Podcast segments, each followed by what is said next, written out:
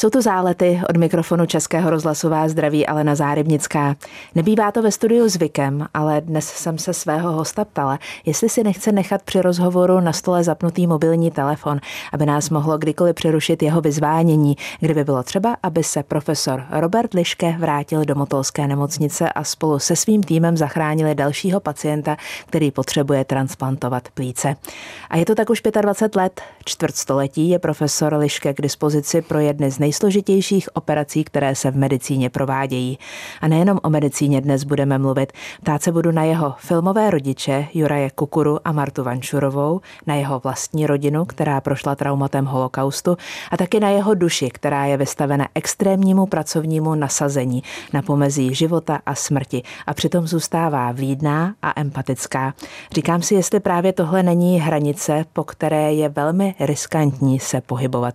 Zeptám se na to a jsem ráda, že nás posloucháte. Český rozhlas Pardubice, rádio vašeho kraje.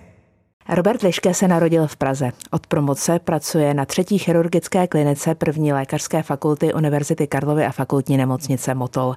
V roce 1997 byl u první transplantace plic u nás, kterou vedl profesor Pavel Pavko a před 13 lety se po něm stal přednostou kliniky. Přednostou jediného pracoviště u nás, kde se transplantace provádějí.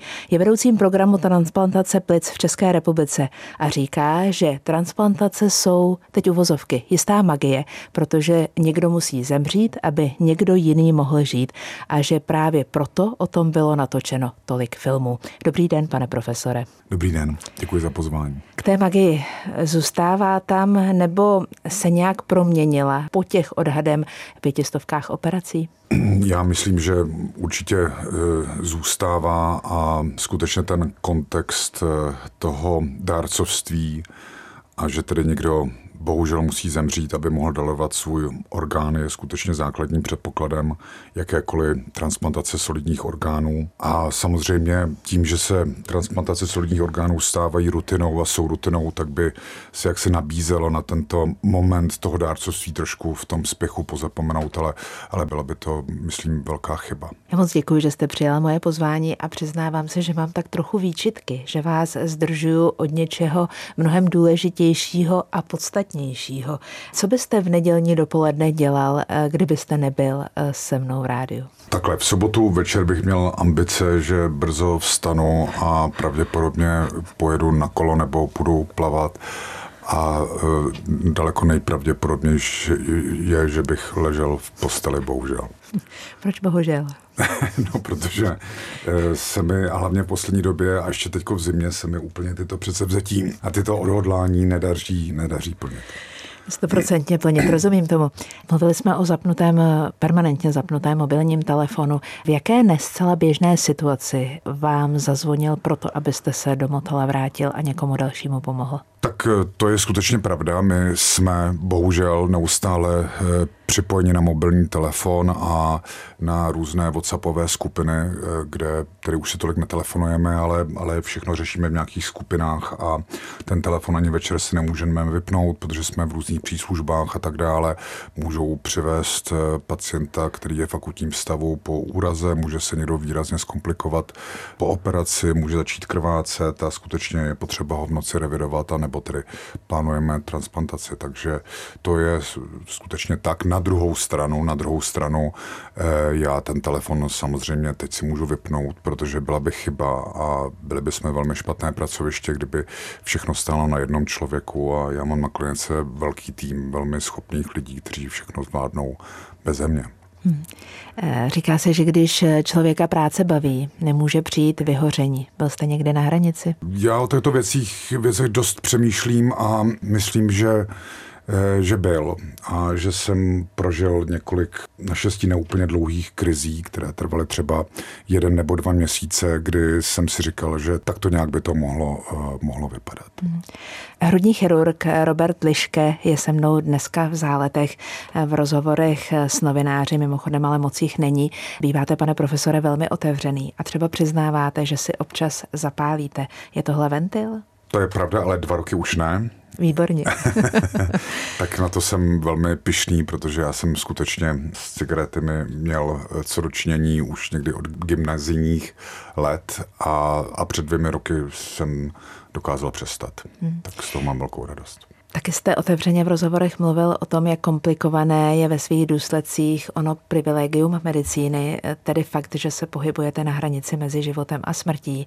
A říkal jste, že jste chodil roky na psychoterapii stále? Ne, já jsem skutečně mnoho, mnoho let, asi deset let jsem chodil na psychoterapii poměrně intenzivně, několik, několikrát týdně, pak jednou týdně, pak jednou za 14 dnů a už tedy momentálně kam nechodím, ale někdy si myslím, že to je škoda a potřeboval bych se s někým poradit a e, s někým konzultovat e, některé těžké situace, které máme všichni. Tak e, já jsem je také vnímal, anebo do dneška vnímám, když jsem mluvil o privilegiu, tak jsem také mluvil, nebo vnímám to, že jsem tak dlouho mohl chodit na terapii a že jsem byl v péči někoho na vysoké odborné a lidské výši, tak to považuji za privilegium hmm. rovněž. To hlídání si balansu, aby člověk zůstal empatický, tak akorát je za mě pro vás, lékaře, jednou z nejdůležitějších a nejsložitějších disciplín, nejsložitějších momentů. Ano, určitě, protože udržet se eh,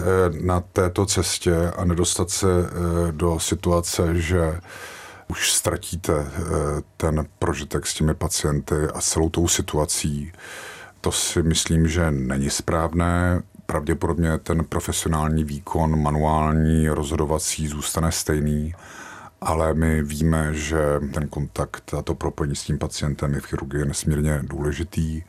A na druhé straně to řazení těch operací a těch těžkých rozhodnutí úspěchů, ale samozřejmě i velkých neúspěchů, si musíte hlídat prostě sám sebe a zhroutit se při nějakém svém neúspěchu, kdy naopak musíte být silný a musíte eh, tu komplikaci řešit a musíte stát po boku toho pacienta, po boku jeho rodiny, tak by byla eh, chyba, kdyby člověk eh, jak si nebyl k dispozici, hmm. protože se protože se prostě zhroutil. Vy jste do poslední chvíle pečoval o svého tatínka, měl jste tu možnost, abyste s ním do poslední chvíle byl.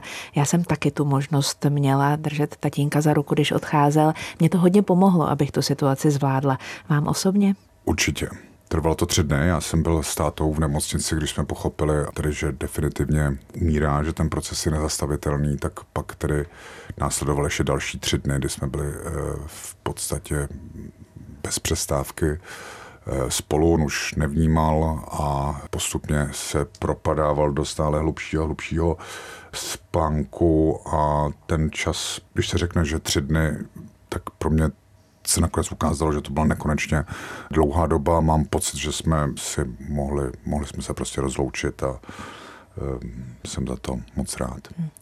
Já jsem si po 50 začala uvědomovat víc konečnost svého vlastního bytí. Vy taky? Eh, já jsem si to naprosto konkrétně eh, uvědomil asi v 52 letech. Já si ten moment, to byl takový spirituální zážitek, protože jsem skutečně najednou, najednou jednoznačně vnímal tu sestupující trajektorii, která spěje k nezadržitelnému konci. Co to ve vás vyvolalo? Kam vás to nakoplo? Kam vás to posunulo? Co to s vámi vlastně skutečně udělalo? Já si myslím, že, se, že to není nic výjimečného, že to patří prostě k vývoji naší e, duše v tomto věku. Je spíš hrůza, když si toto někdo neuvědomí a bojuje proti této realitě nějakými barvami na vlasy a to mluvím o mužích a tak dále a tak dále a mladistvým oblečením a tak dále, tak si myslím, že to je škoda, protože vlastně je dobré o tom, o tom přemýšlet. Tak, hmm. A děkovat za každý další normální den. A děkovat den. za každý normální den a a stejně na to člověk potom zapomene a stejně se žene za úplně bezvýznamnými věcmi a, a pak si zase na to vzpomene a tak dále a tak dále. Profesor Robert Liške, posloucháte zálety. Český rozhlas Pardubice, rádio vašeho kraje. V loni uplynulo čtvrtstoletí od první transplantace plic v České republice, psal se 22. prosinec roku 97, tehdy sněžilo a byla mlha. A právě to docela zásadně zasáhlo do průběhu této první transplantace, pokud se pamatuju správně. Sanetka jela z Budějovic velmi pomalu, Walter Klepetko musel přistát v Brně a vím, že jste ten příběh, pane profesore, moc krát vyprávěl, stejně jako pan profesor Pavko, který transplantaci vedl. Ale pro mě je důležitý. Můžeme si to krátce připomenout, možná i s ohledem na to počasí. Je to přesně, jak říkáte. Ten vtip byl, že bychom se strašně dlouho připravovali ve Vídni a měli jsme pocit, že jsme připraveni dobře. A samozřejmě až v ten moment, kdy jste konfrontována s tou konkrétní situací, tak jsme samozřejmě zjistili, že úplně dobře připraveni samozřejmě jsme nebyli a mít nemohli. No a ještě nám všechno eh, komplikovalo to počasí a jistě se ví, že ty orgány musíme implantovat v nějaké velmi krátké době. Tak naštěstí jsme narazili na velké profesionály, protože jsme jeli skutečně 40 km rychlostí a my jsme s kolegou nutili ty řidiče, aby jeli rychle a ty jak si nás uklidnili, že priorita je pro ně nás dovést živé a že půjdou tak, jak oni rozhodnou, ne tak, jak my jim budeme radit. Tak to si pamatuju. Tu fousatou tvář, to, to byl takový člověk jakoby z horské služby, takový uh, opravdu profesionál. No tak ta nervozita a, a ta nepřízeň toho počasí a možná to nakonec vedlo k tomu, že to všechno dobře dopadlo. Zajímá mě srovnání, co se dělá po 25 letech úplně stejně jako v tom roce 97. Skoro nic. Já si to možná představuju naivně, tak mě opravte. Jsou krizové situace, které mohou během operace nastat. Vy se na ně připravujete předem, ale při komplikovanosti celého toho systému, celého toho procesu eh, musí často dojít i na improvizaci. Nemůže být všechno jenom rutina. Ano, my máme přesně vypracovaný postup, to se také vyvinulo, protože eh, my jsme v prvopočátku eh, věřili tomu, že pro každého pacienta, u kterého transplantujeme plíce, musíme vymyslet jakýsi individualizovaný postup a byli jsme na tu myšlenku hrozně jako hrdí, že to děláme dobře, že o tom pacientovi přemýšlíme, že jednomu dáme jednu plíce a druhému dvě plíce a, a kdy a jestli použijeme mimotělní oběh, ne a v jaké konfiguraci a tak dále, a tak dále. A to jsme naprosto opustili a ten přístup je v podstatě u všech pacientů stejný. Děláme pořád jednu a tu samou operaci, kde ty kroky jsou jednotlivě přesně dané využíváme úplně stejným způsobem mimotělní oběh, všichni to vědí, všichni to respektují a jsme všichni zajedno. No a samozřejmě každý ten pacient potom je jiný a ten plán se v určité fázi musí změnit a člověk musí mít v repertoár, jak eh, tedy dokáže reagovat eh, na tu situaci, jak je změní, jak se rozhodne a jak si s tím problémem dokáže eh, poradit. A taky to všechno záleží na zkušenostech. Typickým příkladem je, že můžete mít velké krvácení během té operace, které prostě dokážete vyřešit, pokud už je to vaše XT velké krvácení, když je to vaše velké první krvácení, tak, tak šancí máte míň. Jak moc se může lišit věk dárce a příjemce? Extrémně. My, to je právě ono, že ty hranice se totálně rozvolňují a my eh, jsme několikrát použili dárce, eh, který přesáhl 80 let a orgán jsme implantovali eh, mladým pacientům kolem 30 let, kteří byli v urgentním stavu, nešlo čekat. Je to důkaz také toho, že o té metodě stále víme pořád velmi málo protože někdy 80-leté plíce fungují lépe než, než plíce od 20-letého dárce. My nevíme proč. Teď v rozhovoru s profesorem Robertem Liškem zdánlivě trochu odbočím. Stíny horkého léta, tak se jmenuje legendární drama, které natočil František Vláčil v roce 1977 a v roce 78 vyhrál film Křišťálový globus na Mezinárodním filmovém festivalu v Karlových Varech. Necháváš je tady a ještě jim posluhuješ. Věta, kterou pronesl Robert Liške, když mu bylo 10 let. Hrál si na Juraje Kukury a Marty Vančurové. Byly to tři měsíce prázdnin uprostřed Beskyt a ani chvilku jste, pane profesore, nepřemýšlel po tom, že byste byl hercem? Eh, naštěstí, naštěstí ne. Byly to asi nejhezčí prázdniny v mém životě, byl to obrovský zážitek. Eh, potkali jsme tam s rodiči protože mě bylo deset tehdy, tak jsem musel mít neustále doprovod, tak jsme tam eh, potkali v řadu přátel, s kterými se přátelíme dodnes, ale, ale já jsem před tou kamerou cítil, že, že, to, není, že to není dobrý. Jiří Bartoška říkal, že jsem také byl velmi toporný, takže, takže já jsem cítil, že, že to nebude moje cesta. Jste byl vždycky velmi skromný, ale eh, říkám si, v té souvislosti mluvíte o Jiřím Bartoškovi. Nemohla jsem si nevšimnout toho, že tam je jistá podoba i s Jiřím Bartoškou, eh, byť jste byl vlastně synem Juraje eh, Kukury. On spolu s Martou Vančurovou vám blahopřál díky panu profesoru Pavkovi k 50 nám. Eh, jaká nejsilnější vzpomínka na ty dva zůstává? No, to je zajímavá otázka, protože během toho natáčení Juraj Kukura byl zcela mimo. To byl takový šlechtic, který byl mimo ten štáb. A Marta Vančurová také. Ta byla taková tichá stranou a pak tam byla velká parta toho štábu, kdy všichni kamarádili za sebou a večer jsme seděli v tom hotelu v Sacan ve Vsetíně u společného stolu. Já jsem měl tedy zase to privilegium, že jako dítě jsem mohl sedět s těmi dospělými a, a byl to hezký zážitek. A můj táta se e, tam nějak zpřátelil s Jurajem Kuporou, ty tam bokem měli nějaké rozhovory, o kterým jsem nerozuměl a nevěděl jsem, o čem baví, ale ten, ten vztah byl hodně vzdálený. Hmm. Kdybyste dnes e, měl říct, jestli se tam přeci jenom v té době neobjevilo něco, co se vám hodí dodnes? Určitě je jednak, tedy já se to opravdu i vizuálně dost dobře pamatuju. To byl tak velký zážitek a ten tříměsíční život i to vnímání eh, Františka Vláčela, který zase byl úplně jiný a to, že jsem mohl být tedy s těmi dospělými lidmi, bylo velmi zajímavé. A samozřejmě to bylo velmi zajímavé prostředí, to, jak se točí film, je samozřejmě velmi, velmi zajímavé. Ale ta zkušenost možná vyplývá, že já jsem se prostě v té době jakoby nakročil k tomu stát se dětským hercem a dostal jsem potom nějakou nabídku. A já skutečně v těch deseti letech jsem to sám vědomě dokázal odmítnout. Tak možná ten moment, jako že jsem někdy dokázal něčemu, co bylo hezké, co bylo jakoby e, lákavé, tak jako říct ne tak eh, to byl asi možná důležitý moment, protože kdybych eh, tou cestou vykročil, tak by to byla skutečně moje osobní katastrofa. Byla to tehdy složitá doba, příběh se odehrával dva roky po skončení druhé světové války a nakonec i vaše rodina si prožila trauma související s válkou, trauma holokaustu. Vaše babička byla zavražděna v Osvětimi.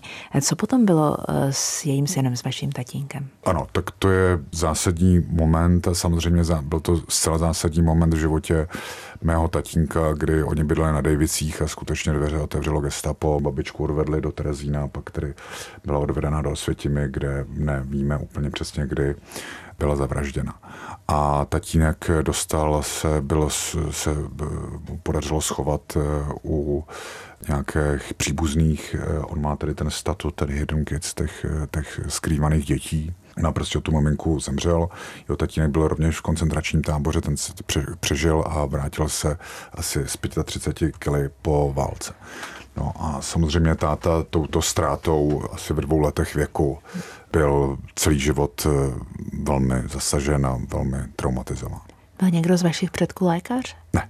Kdybyste teď rozhodoval o svém budoucím povolání s tím, co o medicíně, o transplantacích, o všem, co s hrudní s chirurgií souvisí, víte, rozhodli byste se stejně? Úplně. Ta volba toho povolání, dokonce i té specializace, která si myslím, že zase není tak důležitá, ale, ale, ale když to zjednoduším, tak, tak lékař, medicína určitě ano, chirurgie určitě ano, a je to úleva, když eh, člověk má plno nestabilních momentů v životě, hledá tu stabilitu v rodině, mezi přáteli a samozřejmě taky v práci, tak, eh, tak eh, v té volbě, i když samozřejmě člověk má řadu trápení v té práci a představoval by si to, že by to mělo být jinak a, a lépe a tak dále, ale ta, ta samotná volba je, je, je úplně bez pochyby.